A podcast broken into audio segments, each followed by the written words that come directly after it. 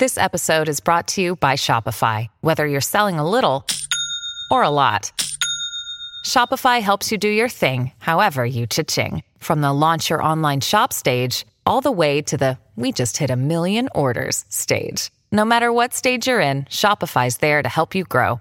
Sign up for a $1 per month trial period at shopify.com slash special offer, all lowercase. That's shopify.com slash special offer. This is Peter, And this is Tom. and you're listening to History Teachers Talking Podcast.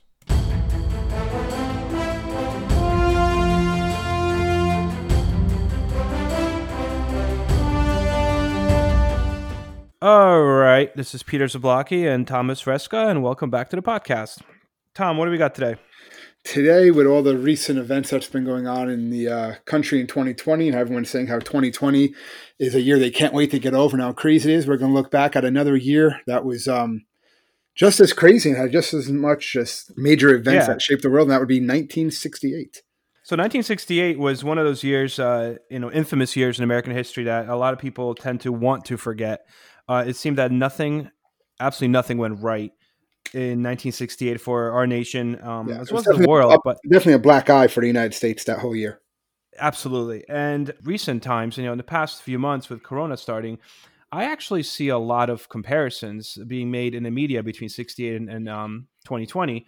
The Atlantic just came out a couple months ago with an article they called Is This the Worst Year in Modern American History? Comparing 2020 to 1968. So, you know, why don't we do that? Why don't we uh, try to compare 68 and kind of talk about Yeah, the other year? what we do, right, Pete? that's what we do. That's right. repeats itself, and it's definitely uh, repeating in a lot of ways. I know you had your little article, um, not not little. I apologize, but your article that was uh, talking about how the with the pandemic and the pandemic of 1919, Yep. right?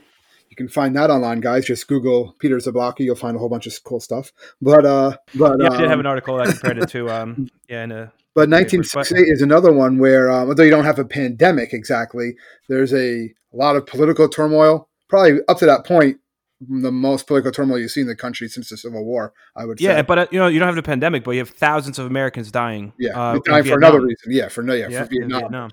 It's really in what we'll get into, but I'm sure that's really the year. This is the year 1968 where that anti-Vietnam movement really starts to take hold. It's really when the public starts to turn against the Vietnam War. Up until that, it was all pro-Vietnam War for the most part. Like I'm generalizing there, but really after what we'll talk about um, here, what happens in 1968, that really starts to change. Yeah, so you know what? Why don't we start with Vietnam? I'm thinking maybe we could provide some um, context. So I was gonna kind of start talking about just Vietnam up to that point, and also talk about the civil rights movement up to that point to kind of create a context, create yeah, context. Give a Yeah, little bit of information here. we could start with Vietnam, which is an extremely divisive war in American history. Yeah, it's one And that's one thing still being it's still being talked about. Like as far as like what's the narrative on it? Like what do you really want to teach? Because it's it's it's a it's when you look at it, it's not in if you want to look at like militarily, did we accomplish our objective? No, but did we lose any battles? No.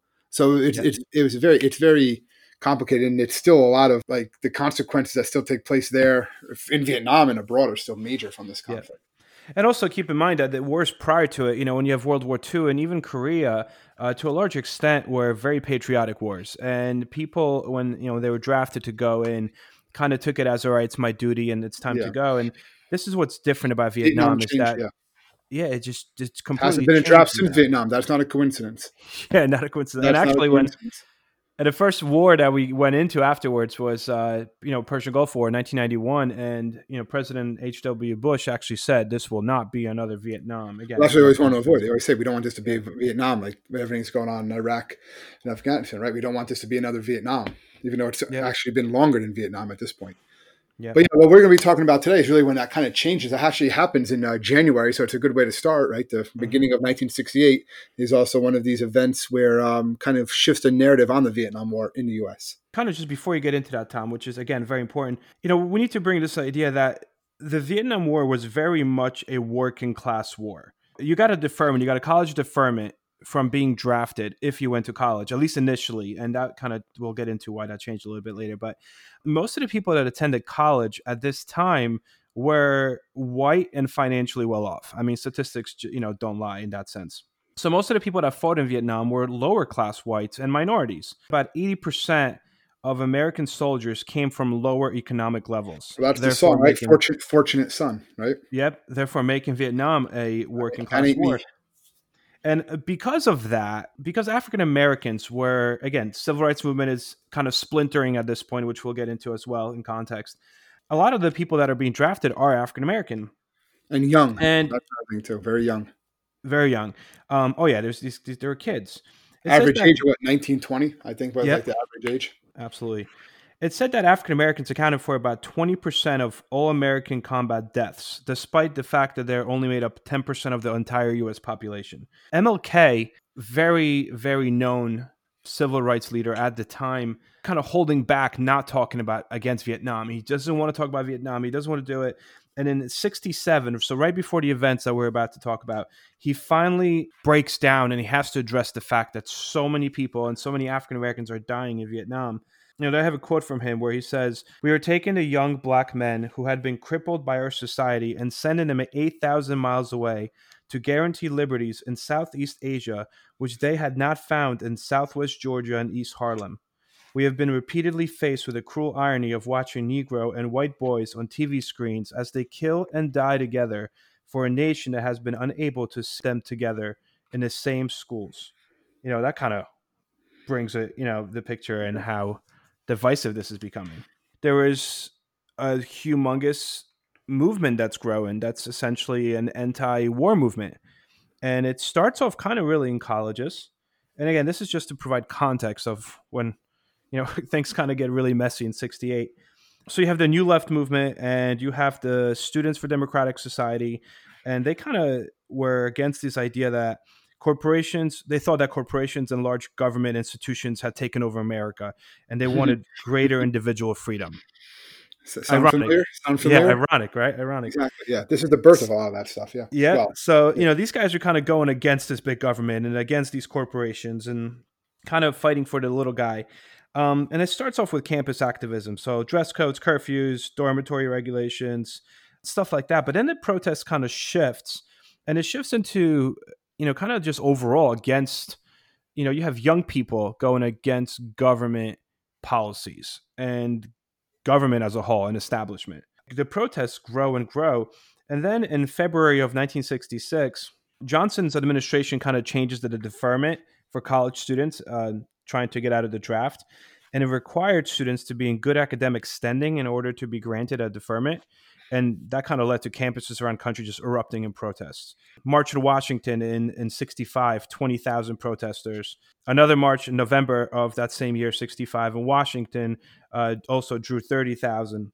So it's just, it seems like when you put the TV on, if you're not looking at pictures of the war and death and And that's what was on TV every night too. Like the Yeah. Vietnam War was a war that was televised. They would actually do it almost like today. If you were like a, like a sporting event, and they give like the score. They would give like you'd watch the news and they give like a score, like our body count, how many of our soldiers died, how many Viet, Viet Cong were killed. You know, Yeah. and that's kind of what we're going in here because every day they're seeing that there's more and more of these Viet Cong Vietnamese soldiers being killed. Oh, we have to be winning this war. It has to be over. And they're telling the American public any day now this war is going to be over. It's coming to an end. It's coming to an end. The boys are going to be coming home. And then 1968 changes that narrative. yep, Well, on January 30th, 1968, the North Vietnamese launched what becomes known as the Tet Offensive against the United States and South Vietnamese. And it's, um, like I said, it was kind of signified the beginning of the end of the U.S. involvement. This is when the protests really started to take off after this. The Viet Cong, which are the Vietnamese communists, they coordinate an attack by over 85,000 of them, coordinate this massive attack on 36 major cities in South Vietnam, and it caught the U.S. led forces totally by surprise. And it's because it happened during the Vietnamese holiday of Tet, which is almost like their New Year.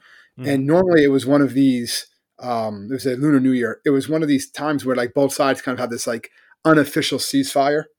hmm So they really weren't expecting an attack.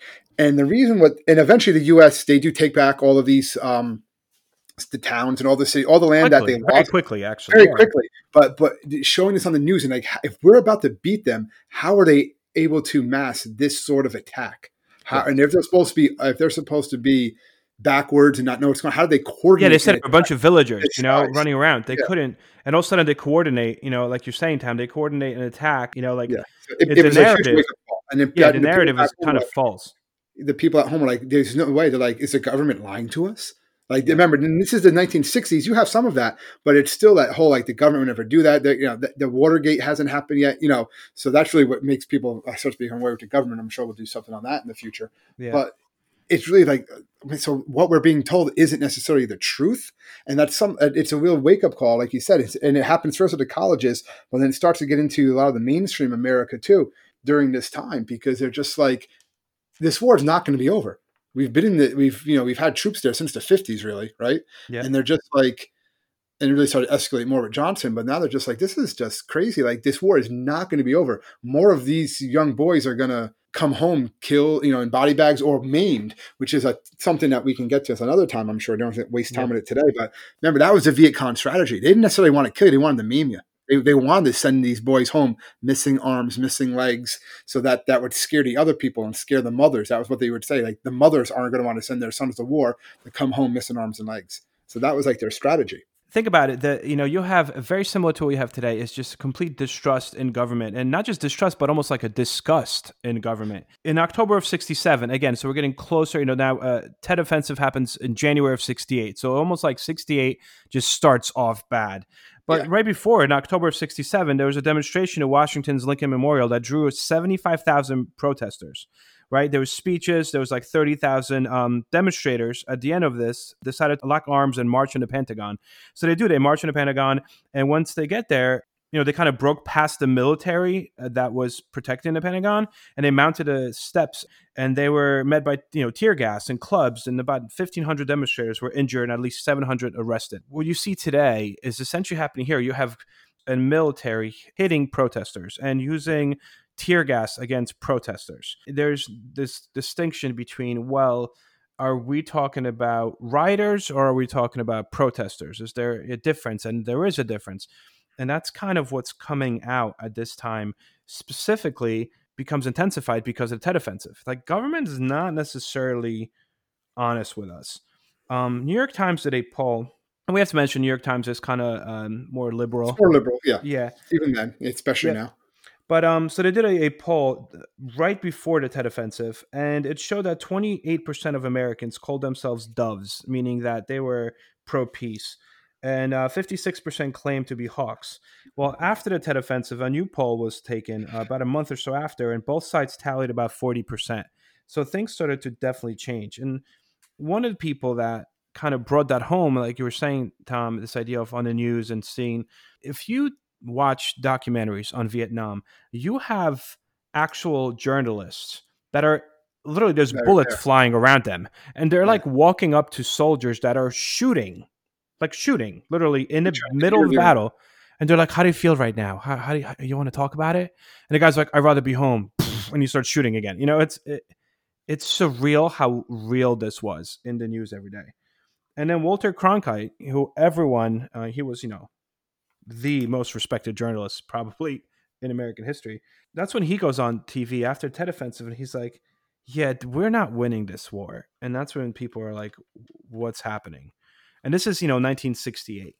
And we should also mention that 1968 is the year that the United States had the most soldiers in Vietnam out of all the years and the most deaths in Vietnam. So, you know, by 68, there was about 536,000 troops in Vietnam, the highest number out of all the years between 63 and 72. Again, just kind of showing how you have 68 being that pivotal year. So, right. So, next thing that's kind of happening here because of Vietnam, another thing you have going here is there's some assassinations that happen. Again, before we get into the assassinations, let's talk a little bit about the civil rights movement up to that point. You know, and because the civil rights movement changes around 60 between 65 and 68. Uh, primarily, it changes because a lot of young African Americans, although the Civil Rights Act is passed, Civil Rights Act of uh, 1964, that ultimately ends segregation, schools are desegregated.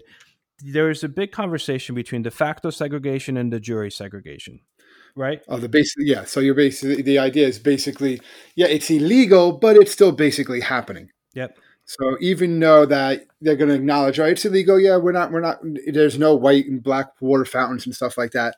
They're still finding. When I say they, people who want to who want to segregate, want to keep their races separate. They're still finding ways. Whether it's things like uh, poll taxes, which eventually become yep. outlawed, right, or you're going to have those literacy tests or you're going to have still neighborhoods just which are people hard. I mean, I try to give them to my oh, yeah. students. I'm like, guys, you know, like, yeah. you, they, they, they wouldn't pass, yeah. and they're like, what? I mean, it was they were not meant for a person to pass. No, and really, what they, they, weren't even really giving them to the white voters either. They were just giving them to the mi- to the minority voters. Absolutely. So, um, so de facto segregation kind of really intensified after the African Americans migrated to northern cities uh, during and after World War II, and this kind of began what became known as white flight. So you have white people that chose to essentially move to the suburbs as opposed to stay in the cities.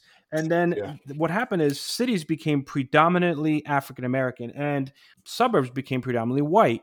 And a lot of the money that was being spent on businesses, local businesses, and things like that were, were going to the suburbs. You know, they were going away from the cities, which really kind of by 1960s, it created the, you know, really the urban centers were decaying. You know, there were slums. Well, they, yeah, what you have is then the jobs are leaving. Yeah. So the money's not being spent, like you were saying.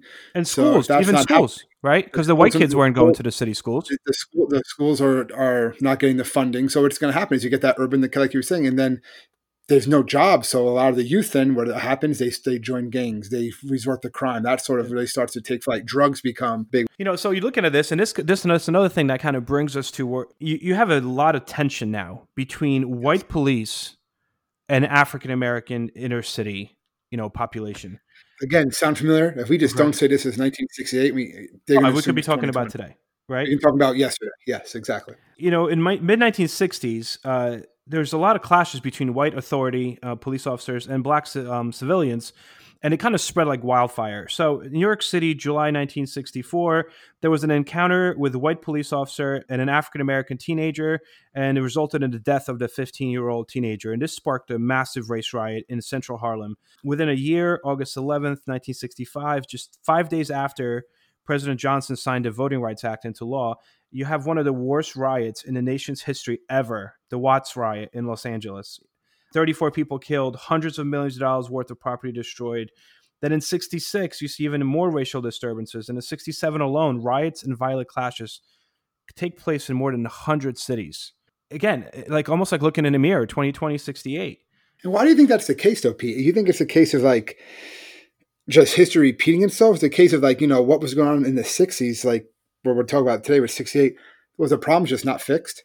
I don't think, yeah, you know, that's, like, that's honestly yeah, my. I think it was kind of just kind of brushed over, like kind of put like a little band aid over it, but it wasn't enough to actually well, think about fix it. it. Yeah, by, by 2000, right? 28% of blacks in the South and 50% of blacks in the Northeast were attending schools with fewer than 10% yeah. whites you know, things haven't really changed. It's de facto versus de jure segregation. Yeah, by law, we're not segregated. But in fact, you know, people are segregated. And socioeconomically, yeah. they are segregated. Yeah, socioeconomic. That's that's the big thing they're talking about. It's a socioeconomic factor um, that they're just brought. They just don't have that same the chances, basically, like yeah. this or the same background. And, and that leads to frustra- frustration, and even led to you know when you have this urban violence erupting, it, it, also leads to the splintering of the civil rights movement itself. And that's this is where the idea of Black Power is born. People believe that yes, segregation is over and MLK was successful.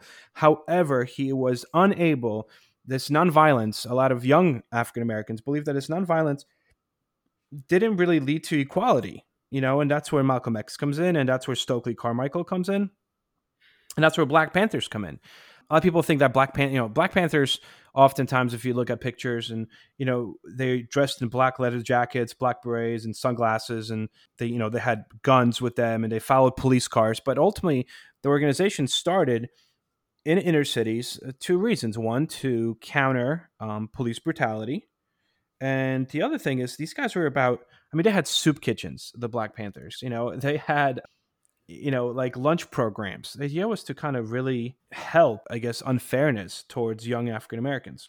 Um, in 68, while this stuff is happening, we have these riots, the Black Panther movement is kind of taken away from MLK. And MLK actually kind of objected to Black Power movement. You know, he believed that preaching violence could only end in grief. That was his view. he's planning to lead this Poor People's March in Washington D.C., but he never really gets to that. So in '68, what happens, Tom? Well, then April 4th of uh, 1968, uh, Martin Luther King is actually visiting Memphis, Tennessee. And while there, he's standing on the second floor balcony of the Lorraine Motel when he is struck by a bullet around uh, 6 o'clock p.m. He was only 39 years old uh, when time when this happened. He was rushed to a hospital where he was where he, he never regained consciousness. Then about an hour later, he was uh, pronounced dead obviously, you know, the man that was found guilty of uh, murdering him was James Earl Ray. He was captured shortly afterwards. Um, the fingerprints were traced back to his gun. He admitted to he it did, at first, and then he, he was like, first recanted. And I was doing research on this a while ago, and there's I'm not going to get into conspiracy theories, but there's members of King's own family. I don't believe that um, James Earl Ray was a murderer. Yeah, I think King's son met with him yeah. in jail. Yeah, he's like, he's like, he, didn't, he's like, he didn't kill my dad. Yeah, uh, yeah. yeah. Or he does eventually. He um, James Earl Ray always tried to withdraw his uh, guilty plea and get a new trial, never did. And yeah. he did die in prison in 1998. And that's something that we can look at another time. Around 10,000 BCE, families and tribes of the ancestors to the people of Britain would arrive in the southern part of the island after crossing from land that bridged from Europe. The Welsh built houses, communities, kingdoms, and continued to survive through Romans, Saxons, Danes, and Normans. The language and culture influenced by these sources continued to change and thrive, becoming ancient and modern at the same time. Join me as we travel through the history, meeting the kings, queens, nobles, and everyday people that create and grew modern Wales from the seeds of the ancient past. Croeso, and welcome to the Welsh History Podcast. With with that, but um, you were talking about before at the riots, and that's what one of the things. Like obviously, King, famous individual, civil rights leader, but his death, when the news of his death starts to spread around the country, it actually leads to riots, which is Absolutely. something that King would have not wanted, right? Mm-hmm. Uh, but it does happen, particularly in Washington D.C. There's massive riots. Um, that, oh yeah, uh, it was uh, like twenty thousand crowds of twenty thousand overwhelmed. You know, like thirty one hundred yeah. police members. You know, Federal troops are like twelve thousand federal troops are called in. The downtown area of Washington D.C.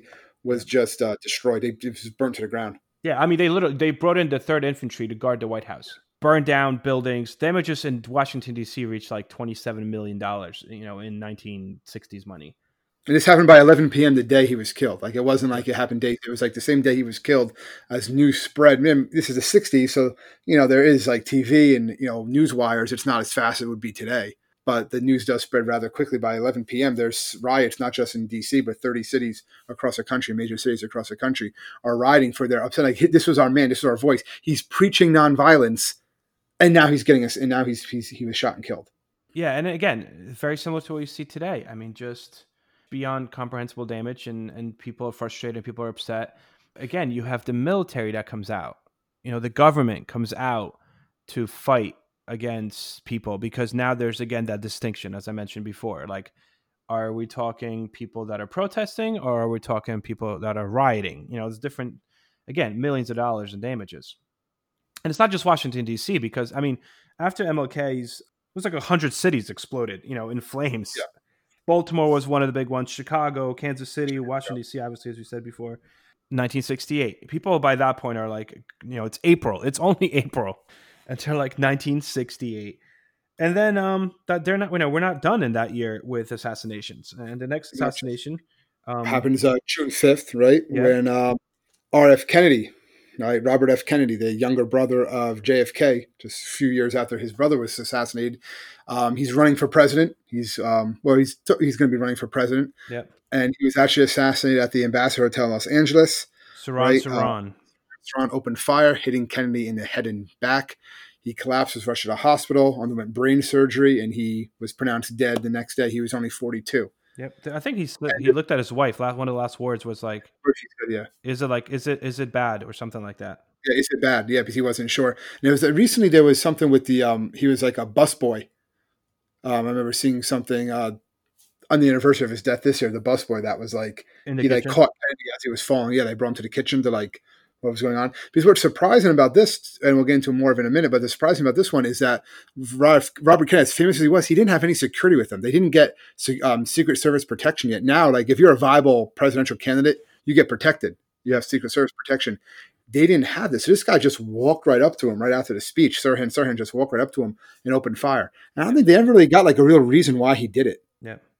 And also, Right, this Sirhan is very important too, because you know, and this kind of brings us to our last, not last thing, but another thing in this 1968. This is important because RFK, at least to the young people and the Democrats, was seen as as hope.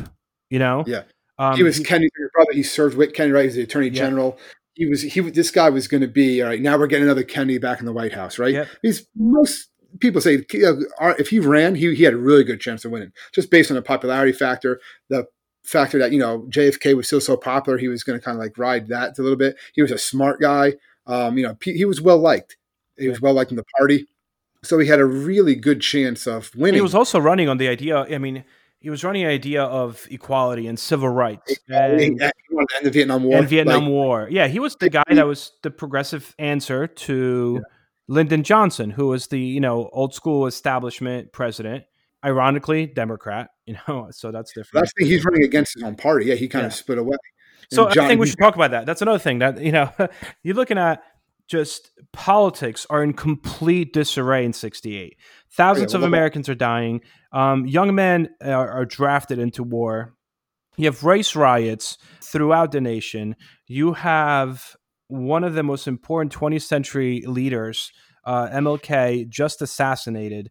You have a second Kennedy assassination in the same the decade. hope, the hope of a generation. Yeah, the hope of a generation. It, it, I mean, things are just literally crumbling in Yeah. 1968. And then the one thing we kind of need to really talk about it is the disarray in the Democratic Party that is Yeah. in control of, you know, in the government at the time. which Um, happens in August of '68, right? It's just like re- Democrats recently recently had their uh, convention this year, which was all on Yeah. like uh, It online, just right? happened. Or- yeah, it just happened. It's online. Yeah. But here, the Uh, Democratic Party splintering. This is the crazy thing. You have Lyndon Baines Johnson. First of all, uh, has having a rough time. I mean, this guy before Vietnam institutes what is known as the Great Society program, and which looks great on paper. Absolutely. Um, actually, if if Vietnam didn't happen, it's a lot of those what ifs in history. But if Vietnam didn't happen, he would have probably been as revered as FDR. He would have been the second FDR, you know, with his New Deal versus Great Society. But that didn't really happen, obviously. I mean, you have to pay for Vietnam, you can't yeah, have you know I mean, wars, wars are expensive. Yeah, yeah, and I mean, LBJ used to wake up to chants outside the White House. LBJ, how many kids did you kill today? I mean, this guy was going through a someone lot. set fire to themselves on the White House lawn, Yeah, right Yeah. outside the White House. That's when he's like, "I'm not running again." That's Yeah, he's like, I can't do this. And that's kind of, yeah, you good point, Tom. That's kind of where I was going with this. Is his own party in 68, you know, 68 primary elections, Eugene McCarthy comes out of nowhere and he's like, I'm going to challenge him for for president. Like, And you're sitting president. This Yeah. would be like someone. This would be like a Republican saying, "I'm going to run against Trump." Yep, I'm running against Trump. It's just going to happen. Trump, which you don't do. Yep. It's like Cruz saying, "I'm running against Trump." Like it's, it's something that doesn't happen. You don't run against your incumbent president when he's looking for reelection. Yep. You have to show that you know um, loyalty to your party. But the Democrats didn't have that in 1968. No, no, Eugene McCarthy's like, I'm running and I'm going to go against Vietnam. And my platform is all about ending the war in Vietnam. And he doesn't really, I mean, he's, first of all, he's not really a known senator. It's March 68 in the New Hampshire Democratic primary. McCarthy gets about 42% of the vote, and Johnson wins the primary with 48% of the vote. So he won, but a slim margin of victory kind of was a defeat. Like he knows, like, wow, my own party is kind of against me. And that's also when Robert Kennedy, RFK, is like, all right, I wasn't going to throw my hat in the ring because I didn't think it was, like you said, I didn't think it was the right thing to do. Someone else is doing it. I He's like, I'm just know. going for it, you know? And, then, and then he does. They're saying this is the time to do it.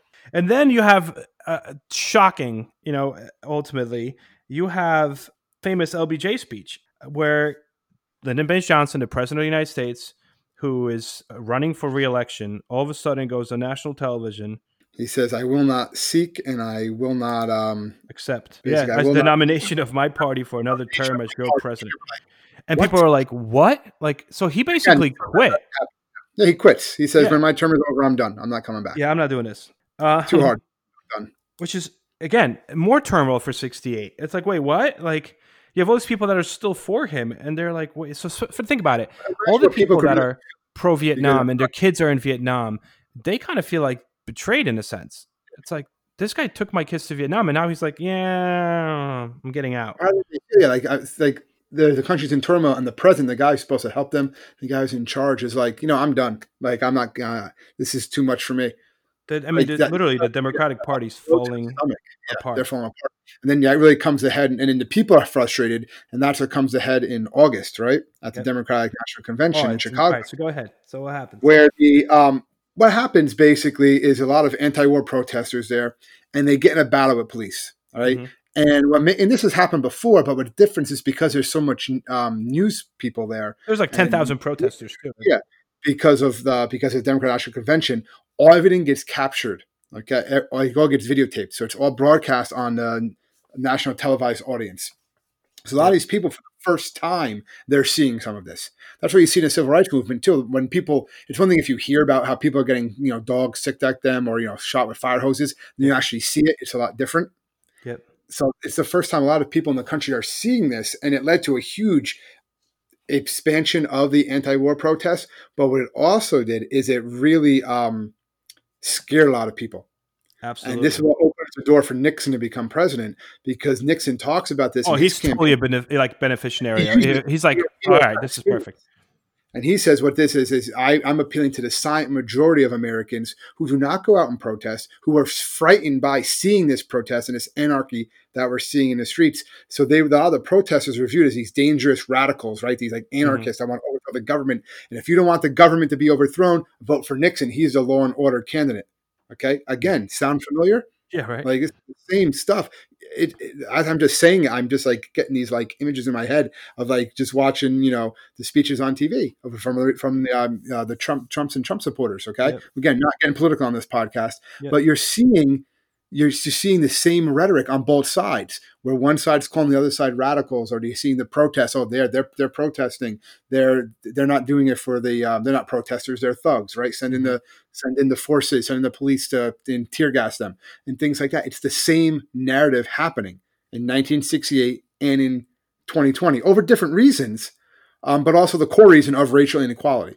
hmm Absolutely. So it's, it's very interesting. I mean, there is so much that yeah that we uh, we can go into with this. Obviously, we're And just kind of you know, Yeah. going on, on the surface. and here, people but- could see this. I mean, you guys could YouTube this, and, and there's plenty, you know, people that you know listen to a podcast too that were alive during this time. They could remember this. Okay. When I talked to some people that were teenagers or adults in '68, and I talked to them about just today, and I keep on saying, you know, they're saying, "Oh, 2020, right?" But they tell me, you know, this this too shall pass. Uh, they say I lived through the '60s. I lived in '68, and you know, we thought the world was falling apart, and we got through it at this national convention, Democratic National Convention, I mean, there was like 12,000 Chicago police officers, like over 5,000 National Guard. Talk about like militarizing it, you know? And they, you know, these police officers with cameras focused, like you're saying, on them, they move into the crowd and they spray protesters with mace. They beat them with nightsticks. And there's videos of uh, protesters all bloody, screaming. The whole world is watching, you know, as it, it's, again, it's surreal what you're seeing. Uh, hotels, nearby hotels, in downtown Chicago had to be turned into like makeshift hospitals and aid stations. I mean, this is just crazy. surreal. Surreal, yeah. Um, especially if you're an American, you- you hear about this stuff, but you're watching on TV for the first time, especially in like you know the Midwest, Yeah. and you're seeing this, what's going on. You're you're scared. You know, you, you still might have that trust in the government, and everything like that. And it's it's when then when Nixon comes and he's saying no, that law and order appeal, that's what gets him elected. That's what helps gets him elected. I, I really feel, and a lot of other historians will say this: without that riot at the '68 convention, Nixon doesn't become president. yeah, I agree. I concur. And with same that. thing with RFK. I think RFK, if he wasn't assassinated, Yeah. There's so many what ifs in history, you know. It's so interesting. but just in this year, you have, or in the in the span of a few months at this point, Yeah, talk about Um, the first six months, right? Watch first six months, Tom, of 1968, right? Forty thousand students on more than hundred campuses took part in more than 200 major demonstrations, right? I mean, crazy. In New York City, right? Columbia like- University, I think it was 68. It was in 68. Columbia University, in April, students protesting the university's community policies take over buildings, and police eventually has to restore order. And like they arrested 900 protesters because they took over Columbia University. I mean, surreal. And then, like before we you know, move on from the political aspect here, you know, then you have George Wallace kind of puts his you know hat in the ring, as they say. And George Wallace is a former um, Alabama governor, and he's a third party candidate, and he doesn't win. Um, he also gets shot. Actually, that's a whole other story. But uh, he was a longtime champion of school segregation, uh, states' rights. Um, you know what was considered by many at the time to be very racially charged policies, and he gets a decent amount of votes. And that also kind of scares a lot of Americans. That you know there's still Yeah, the people voting for this guy. Yeah, yeah, like there's there's still people out there that you know that vote for this guy and, and want this guy absolutely. Again, you know, I actually had a few students when you know this Corona thing started. I had a few students reach out to me um, in the last few months of the school year when we were already in lockdown, and they were like, "I, I can't." You know, one student said, "I can't watch TV. I can't watch the news. I, I don't." You know, Mr. Z, like, what what's going on here? And I told him that same thing. Like, you know, you have to look at history and you know, look at it pointed them to 1968. For many people that were your age, it seemed to be very, very similar. As different as it is, obviously, it is very similar.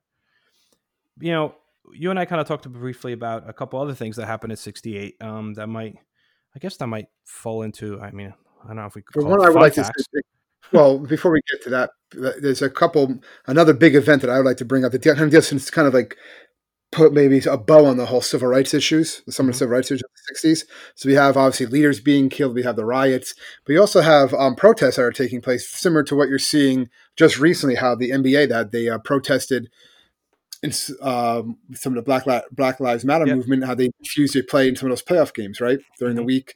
This I think Friday they started playing again, and that was in October of '68. You actually had the Summer Olympics taken on Mexico City, and I'm sure you remember this. Yep. Um, you know I'm talking about here with the two uh, American medalists, Tommie Smith and John Carlos. After they win the 200 meter race, they're awarded the gold and bronze medals, and as the Star Spangled Banner is played, they bow their heads and raise a their fist in the air with a black glove, on it, Yep. and they are actually booed as they are leaving Yep. the Olympic Stadium from, from doing this. And they took him away. They actually took their medals away. Well, they get kicked off the team Yeah. shortly after. Yeah. and they're Um, no longer able to represent the United States. Yeah, two days later they were expelled from the team, and then we. But when they came home, they were hailed as heroes by members of the African American community. Now nowadays, when they interview them, and they interview actually a guy who gets a lot of interview is the um, Australian um, Peter Norman. He was the Mhm. Australian who won the silver medal, because he he didn't wear the glove, but he also wore the same pins that they wore. hmm and he supported their decision. They told him they were going to do it ahead of time. He's like, "Yeah, go for it," you know. So yeah, he could think now they're looked as heroes, but in this time they weren't. Yep. They were really looked at as like, "How dare you bring politics into the Olympic Games?" Yeah, it was like the kneeling thing, you know, except Yeah, they, like, how do you, yeah. you do this? But it's like, well, when we know it's on TV, we're going to bring attention to our cause. We're going to bring attention to the plight of what's going on in in our country. They meant that as a peaceful kind of like you want to call it a protest, bring awareness, whatever, however they want to say it. But yeah, it caused a lot of hatred and a lot of anger that that that, that they would do this. Yeah, they were like they were threatened, obviously, stuff like that, and uh, it just kind of shows that you know there was just doing something like that. It's just a lot of that racial tension still in the United States, as you still have today. But uh, people were really upset by this. Yeah. Uh, just raising, raising them doing what they did. They thought it was, uh, you know, taken away from the national anthem. How dare you do that? Just like what you saw, yeah, like you were saying, Pete, with the with the kneeling Yeah. before football games, basketball games, all that stuff. Yeah. you know, and what else you got for 68? Again, it seems like, uh, I mean, again, fun facts are not fun facts, but, you know, there's a lot of things that are happening in 68. Obviously, based on what we said, it was a, a, a terrible year, to say the least. But, you know, there's you some interesting things happening, right? That may not uh, necessarily be negative. we we were talking about this right before we uh, Yeah. Started to record, but in November of um, 1968, one of your favorite shows, right, Star Trek, Yeah. right, the original Star Trek series, actually has the first ever, the first time on on American television, the first interracial kiss when uh, Captain Kirk And is, Uhura. uh, yep. Ki- kisses Uhura, and I think it, isn't he being like controlled? They're being. I never It is. saw this. It is. I, yeah. So to make it more acceptable, even though they were completely breaking barriers, you know, um, it, they were being controlled by this like uh, out of this world power that made them do it. But still, I mean, monumental in a sense, you know. I know that like uh, it was on NBC. They made them film an alternate version thing because they were afraid that certain like you know um, TV affiliates in the South, particularly, would refuse to show it. And then um, Shatner, like William Shatner, who was like really supportive of this interracial kiss. He knew what it was going to be. Um, so he he purposely like ruined all the alternative takes. So the only take that they could actually use was the was the interracial one. Like whenever they made him kiss like a white woman, he just like messed it up on purpose. Yeah, and stuff like that, like licked her nose or something. He was doing it on purposely just to have that. And then apparently in the episode, Kirk, I found this quote. Kirk says in the line, "Where I come from, size, shape, or color makes no difference." That's what Kirk says in the episode. Kind of, you know, they, they, again, it's supposed to take place in the future, but they're kind of like referencing, you know, that Earth at some point gets over this whole issue. Absolutely. So um, I thought I thought that was kind of interesting. Yeah, I agree. It's just like things like this that how like really it shouldn't be that big of a deal, right? Yeah. If you think about it, like, like I'm sure the kids say like, what, what does that even matter, right? But in the 1968, that's a big deal. Showing us on national televised TV, right? A white man and, a, and an African American woman kissing on TV, like that's just like wow, oh my god. Because remember, in, up until it was actually illegal for that even to happen. Yep, it was. Look at look at the book. I'm sure everybody reads in uh, English class, right? To Kill a Mockingbird. Yep. You, you, don't. That's that's something that's not supposed to happen. Uh, that's not what. That's not right. That's not what society says is okay.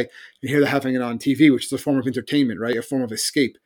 And they're making this like social like um, statement on TV, and that's a, it's a big deal. It's trying to also show them how television is evolving too, where it's not just going to be that Leave It to Beaver type of stuff anymore. Yep, absolutely. Um, so I just don't. No, I think that's a yeah. November it was it was in November, right? Yeah, November. November. Yeah, it was November some of the other things that, that kind of come out of 68 when you know and i think that's a conversation we could be having about 2020 today and you know where do we go from here? And again i'm a firm believer that things you know will get better. But you know some of the changes long term implications. Uh, after nixon wins right so he carries 32 states he kind of starts this like long stretch of republican dominance you know in the white house. Um and you know and actually because of the white house um, also, the Supreme Court, as we know, the president gets to appoint judges to the Supreme Court. So you have, you know, the the GOP wins like five of the six presidential races in that period. You know, two by Nixon, two by Reagan, and one by George Bush.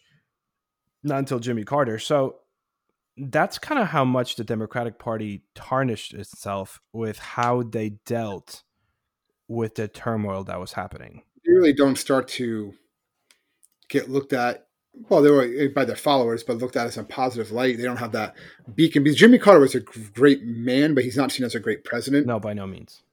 Still, yeah, of, that guy's still alive. God bless. He's still alive. Yeah, yeah. yeah. Well, he's won the Nobel Prize, I believe, since um, his presidency, like Peace Prize.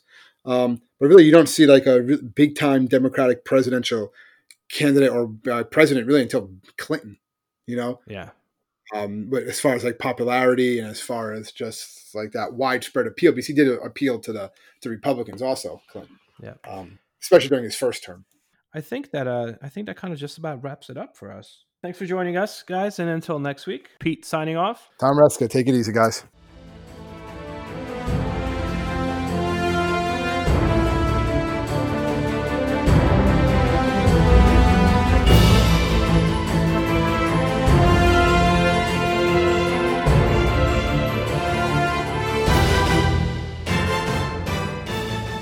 I hope everyone enjoyed our podcast, and if you would like to email us, you can do so at historyteacherspodcast at gmail.com.